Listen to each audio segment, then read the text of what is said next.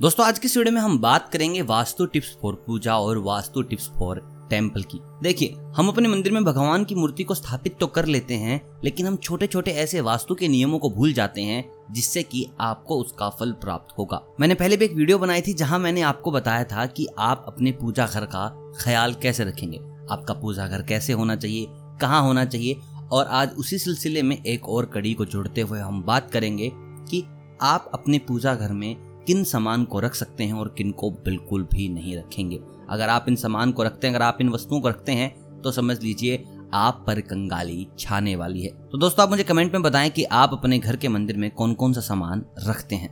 Comment में इस बात पर भी चर्चा की जाएगी। और बाकी वीडियो को स्टार्ट करते हैं और बात करते हैं कि कौन से सामान है जो नहीं होने चाहिए। देखिए, सबसे पहले तो मैं आपको बता दूं, पूजा का एक खास स्थान होता है। अगर आपकी बहुमंजिला इमारत है, यानी कि काफी ज्यादा फ्लोर है, तो वहां पर आप ख्याल रखें कि आपके घर के बेसमेंट में मंदिर ना हो। जहां तक कोशिश की जाए मंदिर आप अपना फर्स्ट फ्लोर पे ही रखिए और हमेशा वास्तु के अनुसार ही घर में पूजा स्थान को रखें।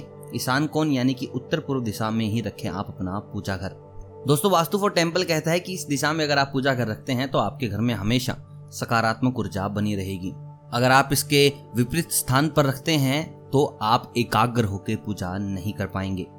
दोस्तों वास्तु फॉर पूजा और वास्तु फॉर टेम्पल में ये भी बताया गया है कि मंदिर में एक ही भगवान की दो तस्वीरें ना रखें।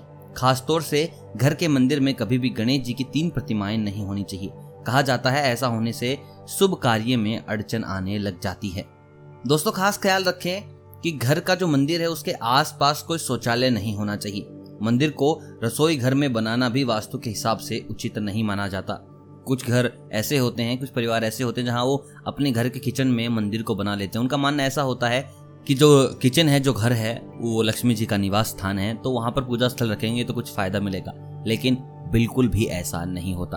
आप खास ख्याल रखें कि घर में बिल्कुल भी ऐसे मंदिर को किचन में शिफ्ट ना करें। दोस्तों इस बात का भी खास ख्याल रखें कि मंदिर में ज्यादा बड़ी मूर्तियां नहीं रखनी चाहिए।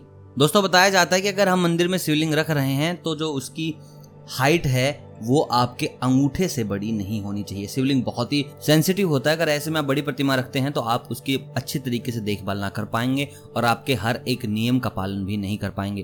तो ऐसे में छोटा शिवलिंग रखें। इसी चीज की वास्तु फॉर टेम्पल भी सलाह देता है।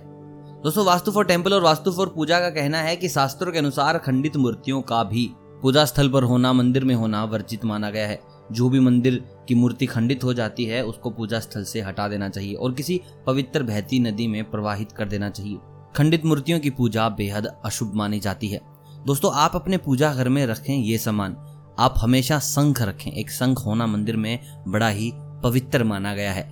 आप अपने पूजा घर में ध्यान से रखें मंदिर की घंटी। कुछ लोग होते हैं जो घर में घंटी नहीं बजाते, लेकिन मैं आपको बता दूं घर में घंटी बजाना बेहद शुभ माना गया है। कुछ लोग ऐसे होते हैं कि भाई डिस्टर्ब होंगे, मंदिर की घंटी तो मंदिर में अच्छी लगती है, घर में घंटी का लाना कोई फायदा नहीं है। तो मैं आपको बता दूं घंटी घर में होना बहुत अच्छा है। ये आपके घर में सकारात्मक ऊर्जा लेके आती है। जब हम वो वाइब्रेशन जो घंटी की सुनते हैं उनसे हमारे अंदर की नेगेटिविटी भी निकलती है, साथ ही साथ आपके घर में अगर कोई नकारात्मक ऊर्जा है तो वो भी उस घंटी की आवाज़ से निकल जाएगी। तो इस चीज़ को बिल्कुल भी हल्के में ना लीजिएगा कि भाई मंदिर की घंटी है, घर में घंटी बजाने से क्या होगा। बिल्कुल आप बजाएं और नियमित रूप से बजाएं। और दोस्तों ख्याल रखें जब आप आरती कर रहे हैं, पूजा कर रहे हैं, तो उस वक्त भी आपकी घंटी तत्पर बजती रहनी चाहिए। आपने बहुत बार देखा होगा, मंदिर में कभी गए होंगे, जो पुजारी जी होते हैं वो कंटिन्यूसली घंटी को बजाते रहते हैं। उनका यही है कि जो ये घंटी की आवाज़ है ये भगवानों को आह्वान देती है कि आप प्लीज यहाँ आए, विराजमान होए, जिस कारण उस घंटी को पूजा के वक्त पे बजाया जाता है। दोस्तों ये कुछ ऐसे सामान थे जो आपके मंदिर में होने चाहिए। वास्तु फॉर पूजा भी यही कहता है, वास्तु फॉर टेम्पल यही कहता है। जो सामान मैंने बताए नहीं रखने चाहिए उनको बिल्कुल भी मत रखिएगा। आई होप आप आज बहुत कुछ सीख के जाएंगे इस वीडियो से और सीख चुके भी हैं। वीडियो अगर आपको पसंद आया हो तो वीडियो को जरूर लाइक कीजिएगा, चैनल को कीजिएगा सब्सक्राइब अगर आप नए हैं तो। मैं मिलता हूँ आपसे बहुत जल्द वास्तु की नई बातों के साथ। तब तक आप सभी को अलविदा।